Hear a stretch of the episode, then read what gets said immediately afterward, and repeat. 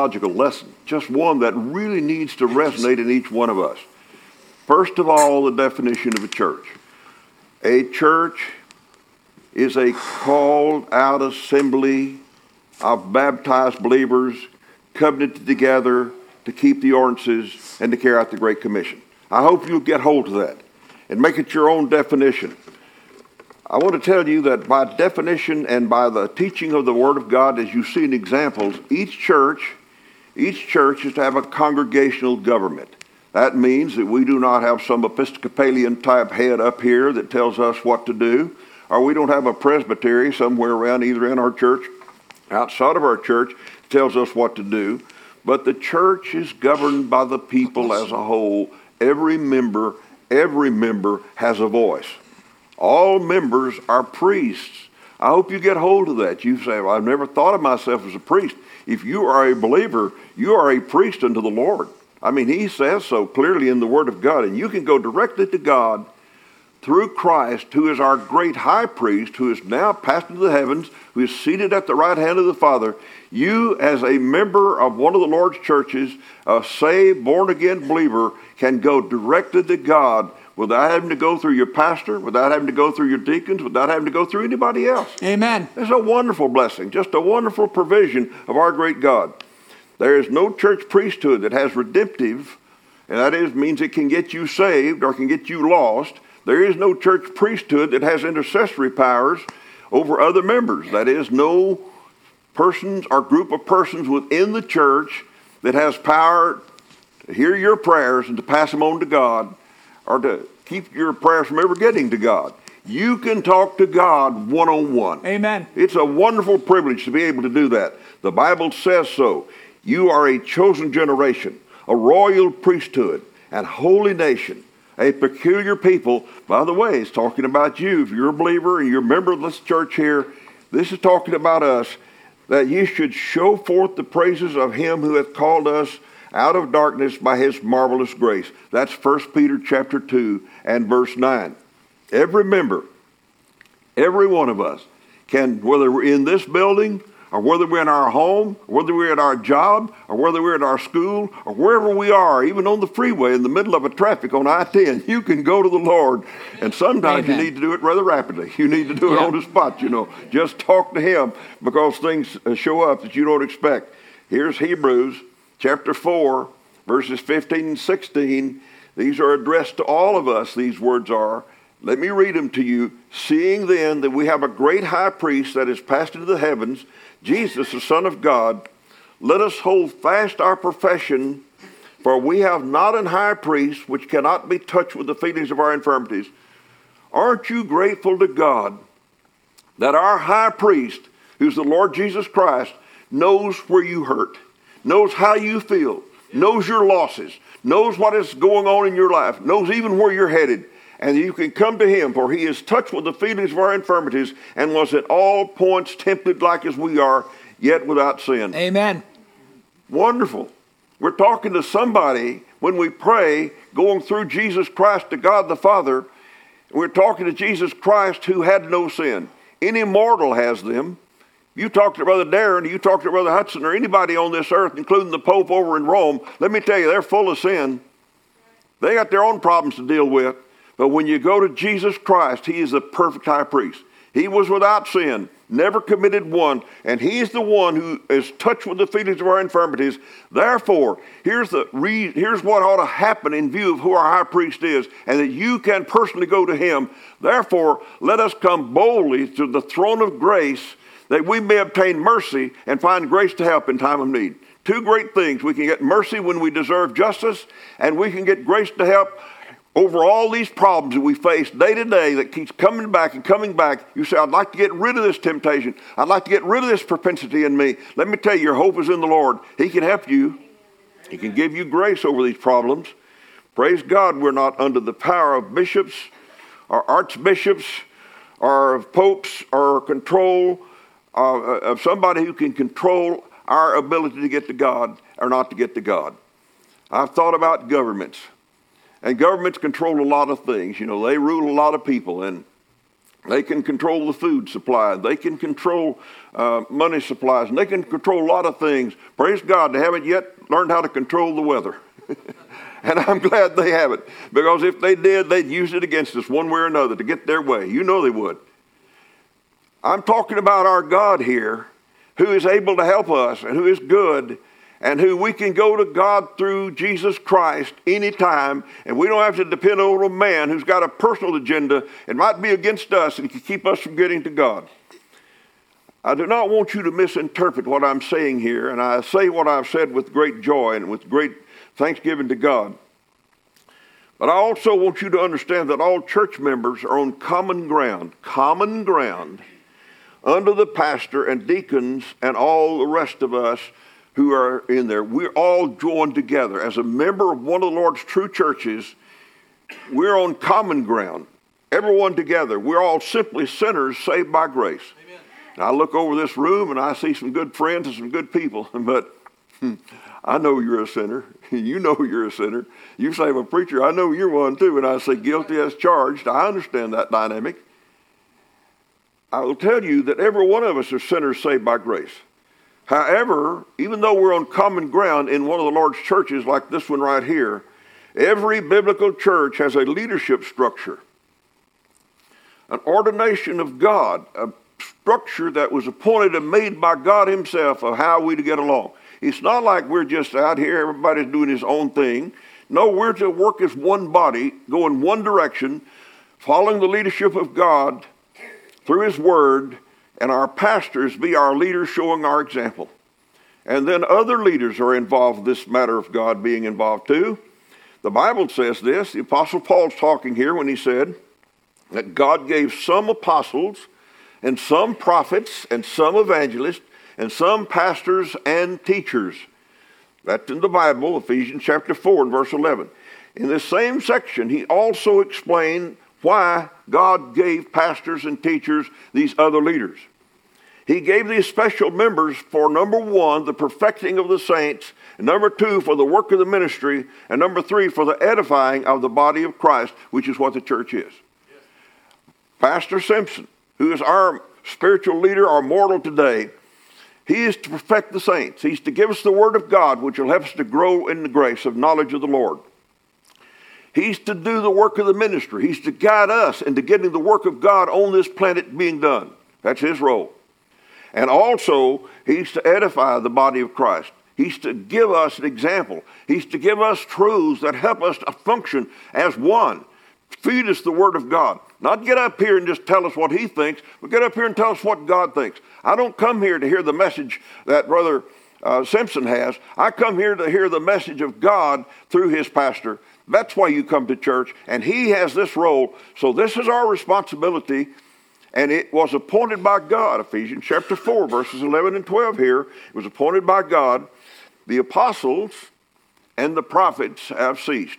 When the word of God was finished, the Bible, there were no more prophets, and there were no more uh, uh, uh priests, like we're talking about in that sense of the word. No, there are no uh, of these today, but yet evangelists and pastors and teachers continue. I think really evangelists are, are missionaries, and I think uh, pastors, it's pretty obvious we have one here. And I think we also have teachers, and we have Brother Eric here, and those who are elder in years, who are elders in the church, who are in the teaching business. In every church, every church, including Northwest Baptist Church, needs leadership. They need these people who are chosen of God to do this job of directing the flock and keeping us on the same page. They're to preach and they're to lead, and they're called, in fact, as we're about to see, overseers of the Lord's church. That is, they have this oversight responsibility. I want to give you some verses that just say what I've been saying. I want to confirm it. I mean, after all, when a pastor makes a claim, he ought to confirm it from the Bible. It ought to just be his thinking if he says this is what's right, there ought to be a reason why he would say this is what is right. So in the book of First, uh, First Thessalonians, by the way, if you're going to mark a verse today, this would be a good one to mark. First Thessalonians in chapter 5, in verses 12 and 13, we beseech you, brethren, and beseech is beg. I mean, this is a uh, this is what pastors do. This is even what God has done through the Apostle Paul. He could, God could force us to do things, but He doesn't. He pleads with us. I beseech or beg you, brothers, to know them which labor among you and are over you in the Lord, and admonish you, and esteem them, that is, count them very highly in love for their work's sake. Again, that is 1 Thessalonians chapter 5, verses 12 and 13. It is so appropriate. It is so alive today. And it so says what we need to know in this church. He's talking here about your pastor. He's talking here about your elder, elders in the Lord's church. That's what he's talking about here. Another verse, 1 Timothy chapter 5. Here are verses 17, 18, and 19. Let the elders that rule well be counted worthy of double honor double honor. That is very special, very highly esteemed, as he said earlier, especially those who labor in the word and doctrine. That is, who preach you the Bible, who tell you the true teachings of the doctrine of the work of Jesus Christ. For the scripture saith, Thou shalt not muzzle the ox that treadeth out the corn, and the laborer is worthy of his reward. Against an elder receive not an accusation, but before two or three witnesses that says you really better be careful before you start before you start bad mouthing your preacher. I mean, there's somebody watching. It's not just the preacher, it's the God of heaven who's watching how you treat your preacher. And you need to treat him with respect. You need to love him. And this idea here about the laborer being worthy of his reward, liken it to a, a ox that pulled a plow that would eat sometimes of the, the corn or the stems or the, or the uh, crop that was growing it's an analogy saying that even an ox is worthy of his keep. That is, you feed him properly. You take care of an ox. If you have one, you own it and you take care of it because he's doing a job. The Lord is the one who used the analogy between an ox and a pastor. Said, You got an ox, your pastor who's giving you the word of God, he's plowing in your midst, he's helping you, he's worthy to be taken care of. He needs to be taken care of. Listen to this passage. This is 1 Corinthians chapter 9 and verse 14. Even so, hath the Lord ordained. Boy, that puts some stout, uh, starch into this picture, doesn't it? Even so, hath the Lord ordained that they which preach the gospel should live the gospel. And then in Galatians 6 and verse 6, let him that is taught in the word communicate, that means give back to, him that teacheth in all good things. Churches are to take care of their special men. Here it is, right in the Bible. Also, Hebrews chapter 13. Locate this place, Hebrews chapter 13, and listen to verse 7. Remember them which have the rule over you, who have spoken unto you the word of God, whose faith follow, considering the end of their conversation. That is lifestyle. That's conversations used to mean lifestyle, often in the Bible. So here's the Bible telling us that we need to follow them who are leaders that God has put. They're not popes, they're not bishops per se as such. They're the people who God's put in here to help us, to, to feed us, to direct us, to strengthen us, and we're to follow their faith as they follow the Lord. This passage continues in verse 17 of chapter 13, Hebrews. Obey them which have the rule over you, and submit yourselves, for they watch for your souls, as they must give an account that they may do it with joy and not with grief for that is unprofitable to you. If your pastor struggles, if he has some, some issues where he's not being taken care of by his, by his flock, then uh, the Bible says that's not good for the church. That's a bad thing for the church for that to have to happen. So then, Acts chapter 20 and verse 28 says, Them that have the rule over you are overseers. They're your overseers. Again, not an episcopate, that is, not a priesthood up here that you got to go through to get to God, but nonetheless, people who God has put into a church, which everybody has a vote to carry that church forward, to lead that church, to do the right thing, and to serve God. So I say respect and high esteem surely must come out of us on a volunteer basis for those who lead us. And it's not difficult to see that God has put one who is in this position of leadership in a, that role and that it is a good role and it is a God ordained role dishonoring and getting crossways with one of God's churches and one of God's leaders in God's church is not good for anybody. It's bad for the church. It's person, bad for the person who gets crossways. It's bad for the pastor and those who are leading. It's just a tool of devil. And he's used it lots of time in the history of our churches. I'll tell you, now through the centuries, in the New Testament, in one of the books of John, he talked about there's a guy named Diotrephes in the church. He has a self styled big shot who's going to have priority and sort of run the church through his role or his place in the, in the congregation. God says right there in that book of First or Second John that this is wrong. It shouldn't occur. It shouldn't happen like that way in, in one of the Lord's churches. I want to bring your attention to the book of the Revelation. Just turn to the last book of your Bible, the very first chapter there, and, and put a marker there as we walk through Revelation chapter 1. And in this place, Jesus Christ is seen walking in the midst of his churches. The, the second and third chapters, and really part of the last part of the first chapter, are three chapters in the last book of the Bible that are talking about churches and about church government and church beliefs and church performance and what's good and what's not good. And so, in this uh, introduction to the churches, which is the latter part of chapter 1 here, Jesus Christ is actually pictured walking among his churches. Wow.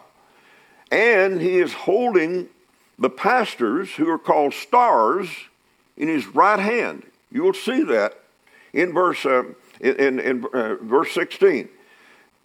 I want you to get the imagery here because God put it in the Bible.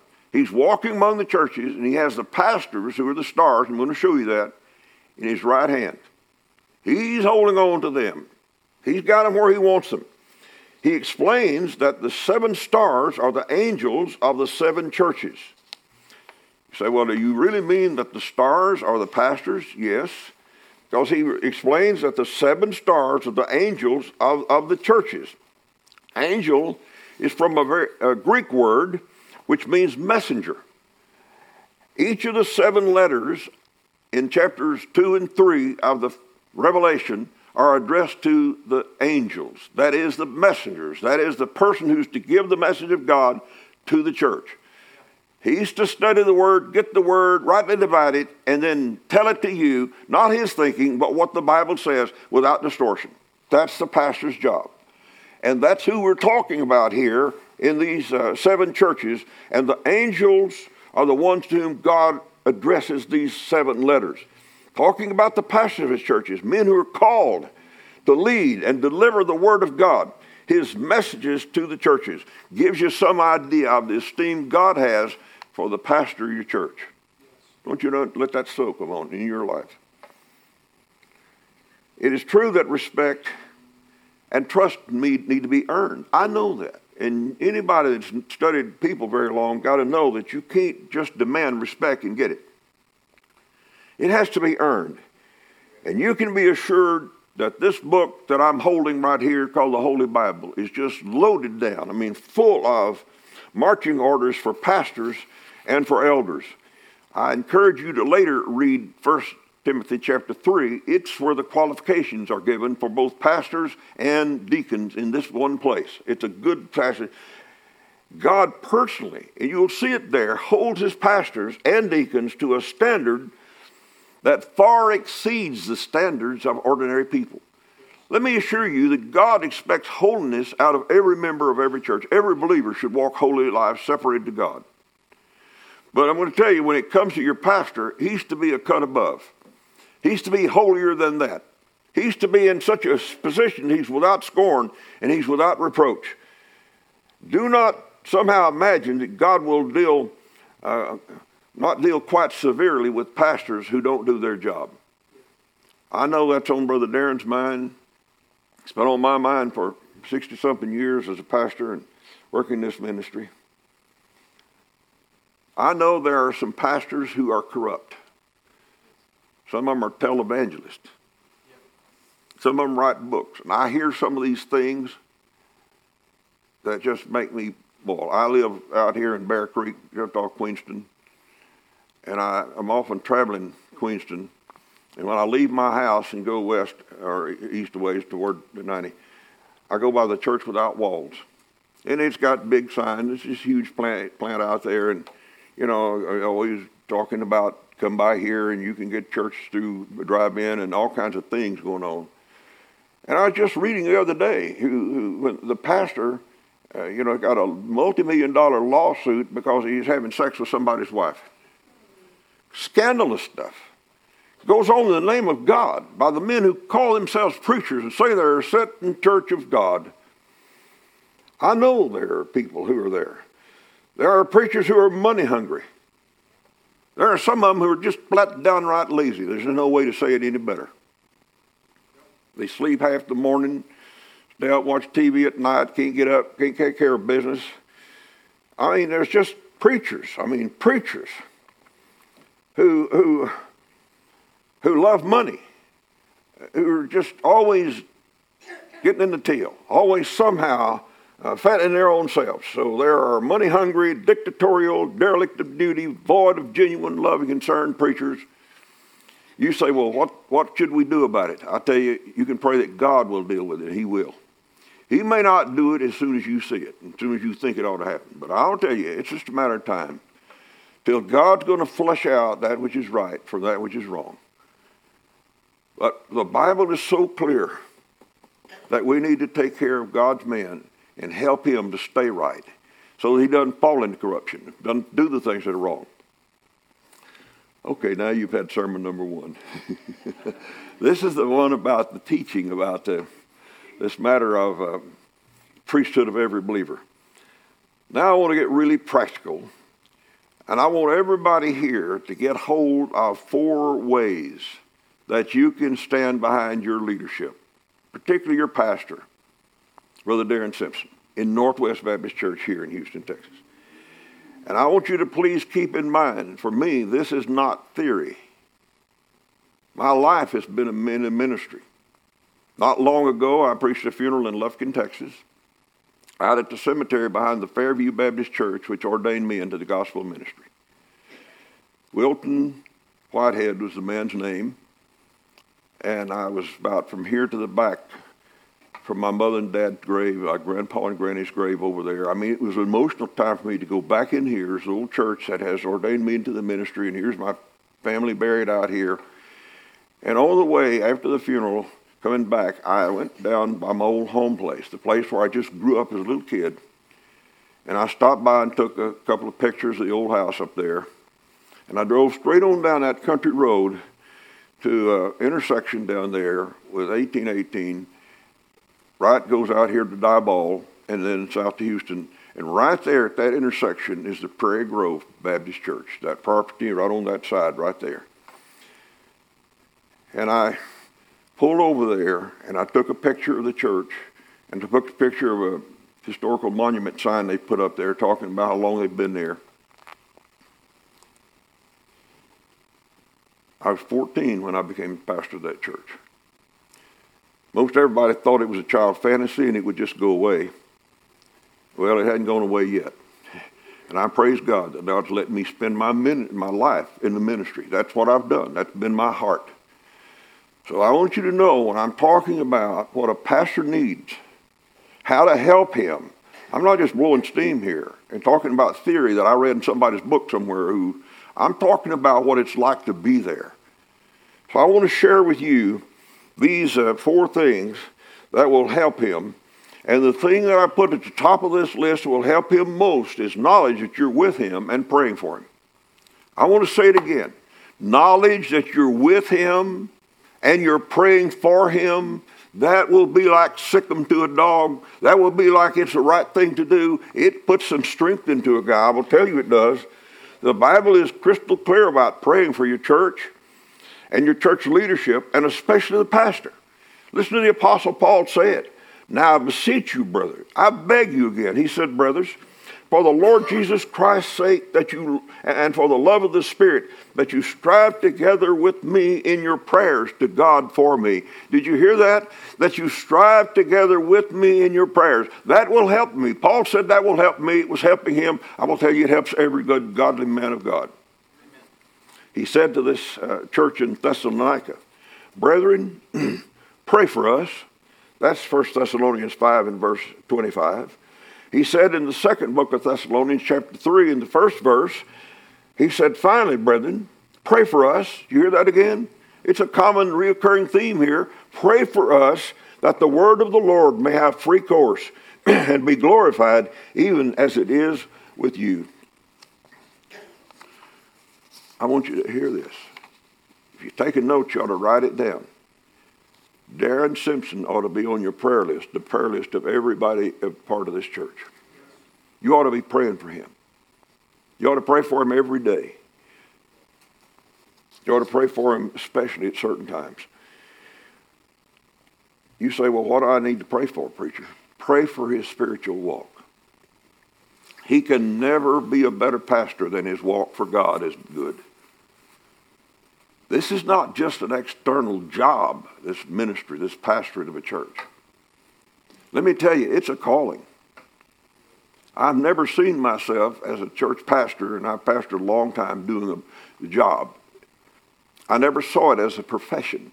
I understand that with IRS, we're professionals, and that's how it's just, it's got to have some, but I'm telling you, I always saw it as what God put me to do, and it was what I was doing to honor Him. And I want to tell you, I learned early on in my ministry, you can never teach that which you don't know, and you can never walk in front of the people before God like you ought to if you're not walking privately with God. He's got to walk with God in his own soul and his own spirit. Matthew 15 and verse 14 says, If the blind lead the blind, they both fall in the ditch. In a sense, praying for your pastor is a little bit loaded. It's a little, it's a little aimed for you too, because when you pray for him, you're praying for you. After all, if you want good leadership, you pray for the man who's giving you good leadership, and you'll have better leadership. And that will influence you in a better way. But if the pastor falls, goodness, the devil would love to take down any, many all members of this church. He'd love to get somebody here in the pew on a, in a scandal or in a money scandal or sex scandal or some other kind of scandal. But let me tell you, the devil is no dummy. He knows if he can get Darren Simpson into some scandal, he's going to upset and wreck this whole church. How many times have I seen that? God asked a timeless question of Israel. He said, And now, O Israel, what doth the Lord thy God require of thee? Isn't that a good question? You ought to ask it about you. What do you, what do you suppose the Lord requires of you? What does it require of this church? What does it require of our pastor? What doth the Lord thy God require of thee? And the answer is right here. But to fear the Lord thy God and to walk in all his ways and to love him and to serve the Lord thy God with all thy heart and with all thy soul. Deuteronomy chapter 10 and verse 12. That's what God says. And he's just defined what walking with God is.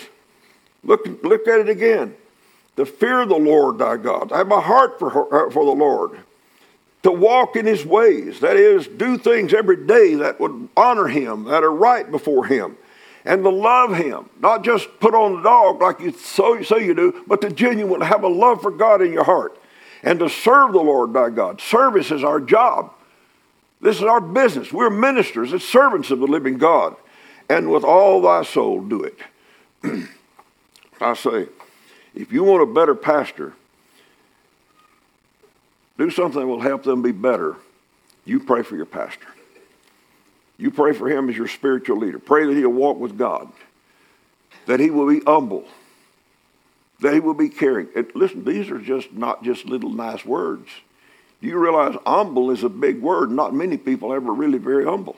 There's too much pride the base down there to get people really humble before God. But if you want him to be a man of God, pray that he will be humble. Pray that he will be warm. And you can tell that when you come into church, whether he's all standish and he's not looking and paying attention to you, he's just going somewhere else. I mean, warmth, it's something that you can see. You can feel it around you all the time. Pray that he will keep his eyes on God. Let me tell you, the devil's got plenty of commercials out there.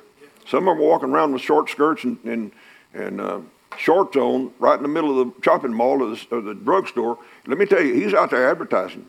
Boy, let me tell you, he's out there advertising new cars. He's out there advertising how you could get rich quick. He needs to keep his eyes on the Lord and be strong in the Lord. And you don't get strong because you go to the gym one day a month. You got to walk with God. You got to be doing the right things on a day to day to day basis to be strong with God. Pray that your preacher will be strong in the Lord and that he'll be honest about himself. You talk about something that's hard, honesty with you. It's real easy to look at somebody else and say, This is what you need to do. This is where you need to straighten up. These are things you need to correct in your life. But to look in that spiritual mirror and say, This is me, this is where I need to straighten up. What most preachers do and most people do, we look in the mirror of God's Word and say, Boy, that sounds good. And the first time somebody comes along and kicks us in the shins about something we're not doing right, we get bowed up about it. Mad in humility. Being honest about yourself. Being honest about your wife, being honest about your children, being honest about your friendships, being honest about where you spend your money, being honest about what your eyes are seeing, and ever work on being a better man of God. Somebody has well said the biggest room in the whole world is the room for improvement. And I'm going to tell you, there's nobody in this room who doesn't have room for improvement. Amen. Every man in his best state is altogether vanity. What the Bible says about who we are. And let me tell you, we have a good pastor here, and I thank God every day for him. But I want to tell you, he's got room for improvement. And I hope that he sees that and will see that and will never ever think, I've arrived now. My next birthday, if I live that long, will be 83, and I have to tell you, I'm a long way from having arrived. I can tell you, and I don't just say that to be blowing smoke. Man, I can look at me and give you a critique that would curl your hair. You need to stay in the Word. That's what you need to do as a pastor, especially. You have to study to show yourself approved unto God. And he needs to give his all to the Lord. Boy, it's easy for us to give some to the Lord. I've said lots of times that good is always the biggest enemy of the best. And especially preachers can be busy in the good work of the Lord. Busy as a bee in a tar bucket. I mean, just doing things, going and seeing people who are sick, and answering questions, being on the phone half the time, talking to missionaries, talking to other pastors. I mean, busy with doing funerals, busy with doing all kinds of stuff, while he's neglecting the study of the Word of God. And if there's anything that'll undermine a preacher, it's not studying. Because you can't preach that which you don't know. You can only live off somebody else's sermon so long. You've got to do your own work. You've got to get it. It's got to be a part of you. I'm talking about praying for this man right here. I'm talking about praying for him that he'll he'll walk with God. And what I've been discussing just now is what it means to be walking with God. That's not some ethereal sort of you know not clear thing out there. It's very clear what walking with God means. Pray for his personal welfare his personal welfare. Gosh, he needs protection. You know that? He needs protection. Satan, as I said earlier, he is not an idiot. Satan knows. He understands what Jesus meant when he said, Smite the shepherd, and the sheep of the flock shall be scattered abroad. Jesus said that in Matthew 26, verse 31. It's on your screen here. Listen. Tell you, church, pray that God will protect, put a hedge of protection around Daryl Simpson, uh, Darren Simpson, and that he won't let this shepherd of ours be smitten. He won't let something bad come in that affects and wrecks this entire Northwest Baptist Church. Satan knows that. He would love to ruin Darren. He'd love to kill him. You know what he'd do to this church if suddenly he got in a car wreck and got killed? Or had a heart attack and got killed? You ever thought of what it would do to you and us, all of us as a church? What if he got seriously injured? I was in a car wreck when I was pastor at the 11th Street Baptist Church in Beaumont. From December the 7th till April the 3rd, I didn't put one foot on the floor. I couldn't get out of bed. I was just broken all to pieces. And then I was in a wheelchair for a long time. I'll tell you, it had an impact on that church. The devil would love to put him in a car wreck. He'd love to have him have a gunshot wound. He'd love to give him a disease, love to give him a diabetes. He'd love to give him a heart murmur. He'd love to give him a lot of stuff to just slow him down and put him out of the ministry. Oh, would he ever love to get him into a sex scandal? Boy, would he ever. You talk about really stirring things up. Or a money scandal. Because preachers do it. I mean, there's money goes on. We receive offerings, and And he, we have a, a safety system here by which it's not in, he knows, but he's not in there counting the money. We got a two by two so that we got two watching. But let me tell you, people embezzle. There are ways to cheat, and Satan's an expert in cheating. And he knows how to teach a preacher how to, how to cheat. And he would love to do that with our pastor. He's always looking for a way to put false doctrine into his head. Let me tell you, Calvinism is infectious. There are hundreds of young preachers these days buying into it, buying into Calvinism. And those who are not are many of them buying into entertainment church.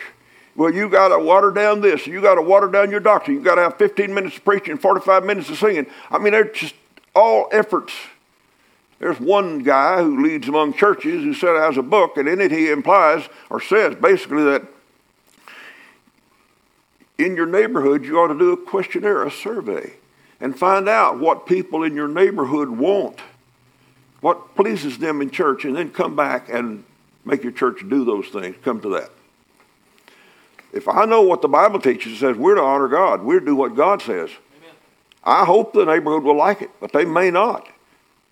Nobody's ever liked sin very much, and being told they're sinners. Yeah. It's an offense. It's called the offense of the cross. And so, our, let me tell you, Brother Darren's a young, sharp guy. He knows about the internet. He knows how to surf. He knows how to do all those things. There's always things out there to draw him into some new thing. This would really be great, boy. This is a minute for our church. Boy, the Satan would love to, for him to downplay his doctrine in his church. Satan would love to wreck his marriage. Gosh, him and Melissa to see them break up and where these boys would be and what it would do. It, uh, you say that's pretty ugly. Let me tell you, Satan's pretty ugly. And he's not just shooting out here at imaginary targets, he's shooting at real people like Darren Melissa Simpson, trying to bring something in that is wreck them.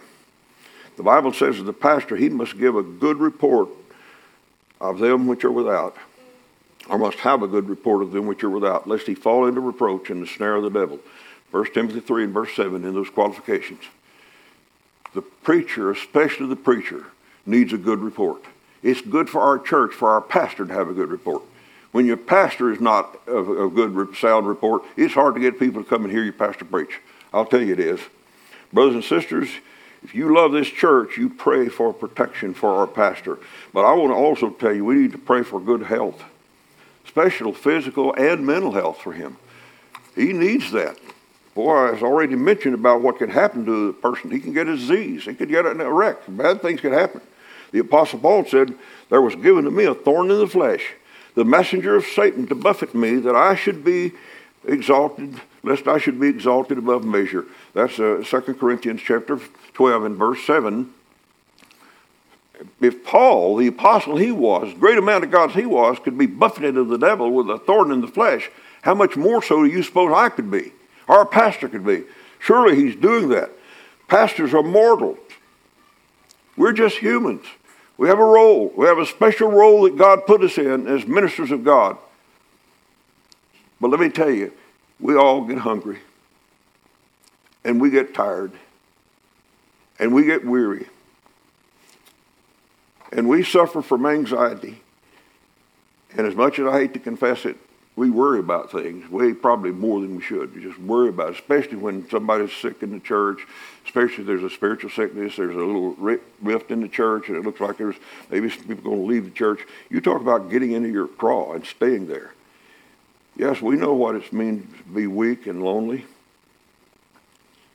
And we lack the human abilities. I mean, we have some, but we don't have them all. I mean, so we're just mortals. We need to also pray for financial wisdom. I tell somebody, or some people sometimes they ask me how I'm doing. I say I'm doing fine, and just pray that God will protect me against my wallet and my wife. if the devil ever found a place he can get into a guy, it's through a woman and his wallet and money. I want to stay right with God. I want our pastor to stay right with God, and I want his financial world to be a good sound one. Remember 1 Corinthians chapter 9 and verse 14? Even so hath the Lord the Lord ordained that they which preach the gospel should live the gospel. God's church should take care of its preacher. We have to give him uh, money. We have to take care. I understand at the same time the pastor is to manage his money well. He's to be a responsible pastor, not just goof it off and want more. He's to take care of himself by right, uh, wisely governing the money he has. But it's not a given that he will do it. A lot of people, and not all of them are pastors, have gotten into trouble over money. I mean, a lot of people that are not pastors or anything, but they can't man- manage their money, and they're always in trouble. Pray for his family. I want to say this uh, just as quickly as I can, but just as deliberately as I can. The Bible is very specific on this particular matter of prayer. It's a qualification for a preacher. This is 1 Thessalonians, or 1 Timothy chapter 3, verses 4 and 5. I want you to hear. He's to be one that ruleth well his own house, having his own children in subjection with all gravity. For if a man know not how to rule his own house, how shall he be able to take care of the church of God? Qualification for the pastor. One that ruleth his own house, takes care of his own family. Because the pastor must take care of his family. But he must never let the, his, his balance get out of balance. Because he has a family, but he also has a calling for God. He has a calling, a church to take care of. His calling and his ministry are his first responsibility. I've been married to Margaret 61 plus years. And I'm going to tell you, I've been a pastor. I was a pastor when she married me. She got into it knowing what she was getting into. I'm going to tell you, there's been pressures. We had kids. They had needs. Margaret had needs. There was a church had needs.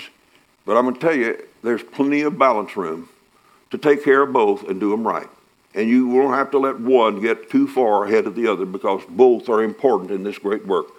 There, as I say in my notes right here, there is zero need for competition when it comes to the calling of the church and the pastor of the church and the, and the family. There's no need for competition because there's plenty of room for ministry and for family.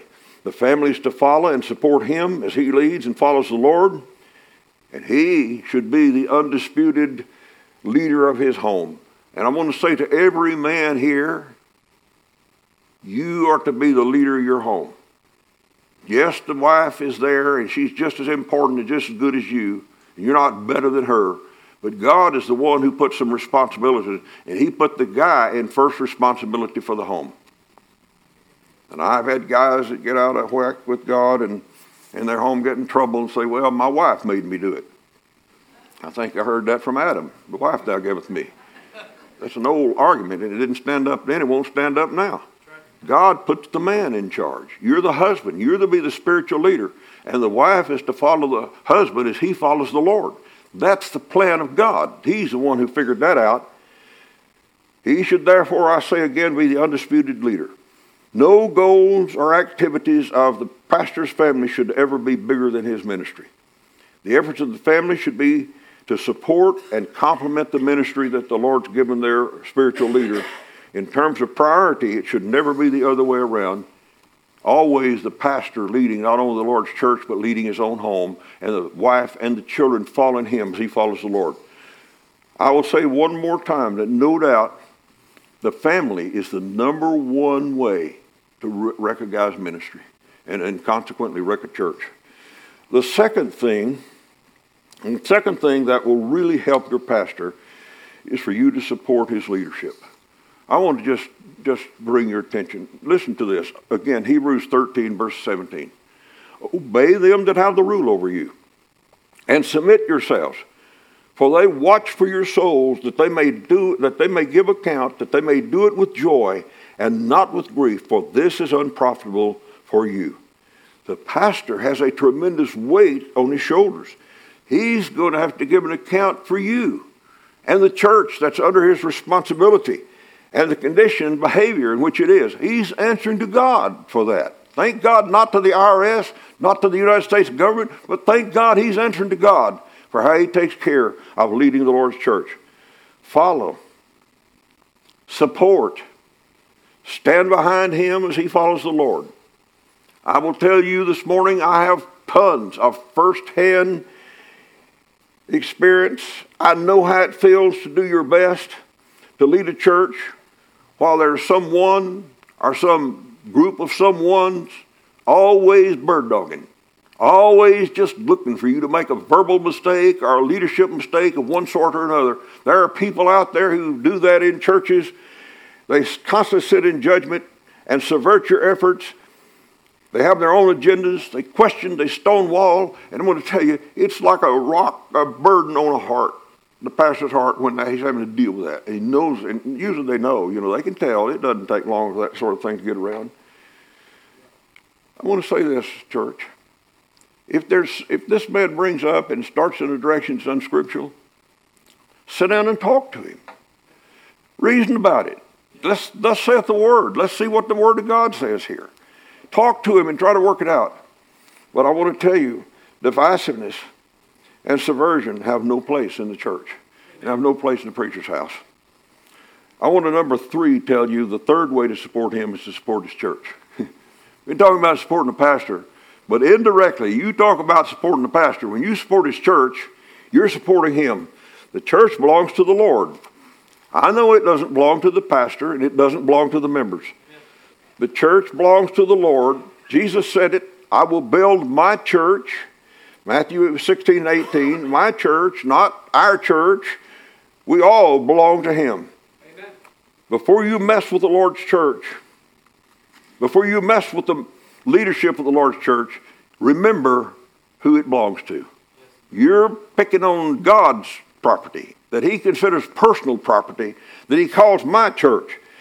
It is doubtful that you could ever do anything that would support or encourage your pastor more than help this church grow, build this church, bring people to church, pray for this church, stand with this church, be in unity with this church. Those are the things that bless a preacher's heart. I know it firsthand. For almost 70 years, when the church was healthy, when the church was doing good, we were all on the same page, people getting saved, and the work of God was flourishing. Let me tell you, I was happy as a lark. I guess larks are happy, they sing like they are. I will tell you that when the church was hurting, I always hurt. Oh, my sakes. Sometimes you talk about getting down in the mouth and sick at heart and hurting deep in my soul. When I saw the church hurt, I was always hurting just grieved me, and I couldn't get over it because somebody wanted to take me to lunch or because they gave me a $10 bill or whatever they might do. Oh, listen to me, folks. Northwest Baptist Church is bigger than Darren Simpson. Amen. It's God's church. And for any decent pastor, the welfare of the church transcends his own welfare. I'll tell you, if you want to make me really, really happy, you do something that will really make Margaret Hudson really, really happy. And if Margaret's happy, I'm going to be pretty happy. Amen. But as the old saying is, if mama ain't happy, ain't nobody happy. Right. I want to tell you, if in the church things are not good and you're not doing well, the church is not doing well, your pastor's never going to be happy. He may go along, but remember, he watches for your soul. I'm going to close, and I know you've been saying, I wish you'd get here sooner, Brother Hudson, but I'm just talking to you about reality today. I want to close by asking you to cut him a little slack. Yep. Help him. Real practical here. Be considerate of your pastor's needs. I think the scripture uh, fits it well when it says, Be kind one to another, tenderhearted, forgiving one another, even as God, for Christ's sake, has forgiven you. Ephesians 4 and verse 32. I know that's talking to all Christians but I think it especially applies to the man of God. If you consider it his time, don't gobble up all the time of your pastor. Keep him on the phone, calling calls, and all kinds of, you got requests to him to do this or to do that. Let me tell you, your pastor needs a little space. He's got to have a little time to get with God, and he's got to have a little time to get with his wife. He's got to have a little time to spend with his children. He's got to have a little time to just rest. Yes, be considerate of his time, and don't gobble it up. Be considerate of his needs. Give him time to go to the restroom. Cry out right in here. Sometimes on Sunday morning, we got 15, 20 minutes between Sunday school and church, and I find it hard to get to the restroom because it's just, you know, just can't do it. And I've, I've seen guys, I've done it time and again, stand up and preach a sermon, especially in a seminar type where you got a break between sessions, you know. And everybody else, we're going to have a restroom break, and instead of everybody going to the restroom, they gather around the preacher, and he, you know, he has needs too. They're real needs. And it's amazing to me how after a sermon, you pour out your heart to God and just drained, and especially as you get older, and it's time to go, there's people to gather around, and the preacher's the last one to leave. And if you don't just stand back happy about it, well, he don't want to talk to me. You get the word, well, he's a just consideration, ordinary, considerate activity, treating him like a human, giving him a little space, giving him a little time to take care of basic needs. And I will say one thing more. I don't know what just happened here. He never told me. I cannot tell you how many times not only here, Berean Baptist Church, 11th Street Baptist Church, places where I've been in my life, pastoring churches. It's time for church to start. It's already, the singing's already going, and I'm walking the aisle coming in to preach, and somebody stops me in the aisle and wants to give me a big long gripe. I don't like this. You need to straighten this out, and you didn't do this, and you didn't do that. Man, if you got a gripe, be careful. But don't get him just before he's going to preach the Word of God. I think just thinking about it and taking care of your pastor and, and giving him the right space and time will help a lot. The pastor's a man of God, but he's also mortal. Like I said, he gets hungry and he gets tired. He won't always be in the best of moods. As sure as he's mortal, he will make mistakes. Cut him some slack. Don't get all over his case because he forgot something. I, I learned a ways back, I carry around a little book and in this little book, I always carry extra paper. And I realized I have to start writing down while five people are trying to tell me something. I need to write it down because otherwise I forget because I've forgotten. Thank God I've never forgotten a funeral just yet. I hope I never do. But you know, we're mortal. And just understand your pastor's going to forget some things. He may forget your best buddy's name. Uh, he, didn't he may forget your name. Don't cut him down. Give him some space. Give him some forgiveness. He won't do everything he promised. And I'm going to tell you another thing. He'll preach a few duds. Don't anybody say anything. I will ask you this. Have you ever heard a dud sermon? Now, don't lie to me. you say, yeah, preacher, But I'm not going to hold up my hand. Yeah, you heard some sermons that just didn't make it. They just didn't cut mustard, did they? I mean, it just didn't get there. I've heard my fair. I've not just heard them, I heard them from Lester Hudson. Way more than I'd like to admit, but they're just going to happen. Sometimes it just happens. And he'll make some bad decisions. Sometimes he may bring in a speaker here that's not real good, just doesn't do the best job. He may even go to sleep at the wheel of the ministry. But we have to realize he's the man that God put here to lead us. And we have to stand with him. We have to encourage him. And one of those parts is praying for him, another part is building his church, and another part just giving him some slack. When I was first in the ministry, I was at the 11th Street Baptist Church in Beaumont, Texas. I, I'd pastored two small country churches up in East Texas, but they were all, I was still going to school, just a kid going to school and doing that stuff. But I went down to Beaumont, 1963 well, actually, 1964. And I became the pastor of that church, and they were just barely able to support me in a financial way and Margaret full time. We had Mark just about a month and a half after we got there. So, I mean, it was a big struggle. They were needing help, about 50, 60 people at first, and when Lord bless. I'm telling you, they gave me some slack. You talk about some duds. I preach some sermons that I'm ashamed of. I've got them in some notes in my house that I just want to throw them sometimes and burn them. you know, I, am not happy about.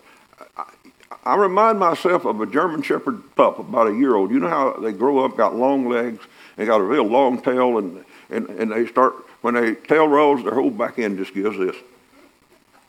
Clumsy. They'll get over that in time, but they're not at first. I felt like that. I, as my first church where I'm actually full time in the ministry, I'm grown enough now to realize what its needs are. And my sakes, I didn't sometimes know what to do, and I didn't do everything I should have the right way. I forgot some things. I made some decisions and led us in some directions that proved poor. For 12 years, the people at the 11th Street Baptist Church in Beaumont, Texas, gave me some slack. They, they bore with me. They'd help me get up. They didn't just throw me away or just kick me in the sides and beat on me till I couldn't get up. They let me grow with them. We grew together. They made some mistakes, and I made some mistakes. And I thank God. It was like a school for me in some ways. But I had to have a people who would let me grow up, who would let me learn some things and do what I ought to do in time because it didn't all happen at just once. Thank God for our pastor. God sent him here, and I see him growing. I see him. Do, we got to stand behind him. We got to cut him the slack. We got to pray for him. These four things: pray for him, support him as he leads the Lord's church, stand for the church and help it grow, and cut him some slack. We're going to stand together. I'm going to pray. Then we're going to have an invitation. I think it'd be a good thing today if all our pastor stands here at the front you just came by and said, Preacher, I'll stand with you. I'm on your team. I want to be a help. I want to see this church grow. I want to see you grow. I want this, this thing to be like God planned it to be when He wrote the Bible. Amen. Somebody said, even an old puppy likes a pat on the back every now and then. I think a preacher needs to hear every now and then a few encouraging words. Yeah, I'll wait. I'm with you. Just know it. Father, thank you today for this opportunity to preach and share this stand with your leadership sermon. I pray that it's practical and it's helped these people in this room. Those who need to come now would come. I realize there may be some people here who've never trusted Christ, never trusted him as their Savior. They could do that today. I'm going to be around here, and there are some others around here who would be more than happy to sit down with them in a proper time and just explain what it means to be a born-again believer in Jesus Christ. Lord, have your will and way and grow this church. I pray in Jesus' name. Amen.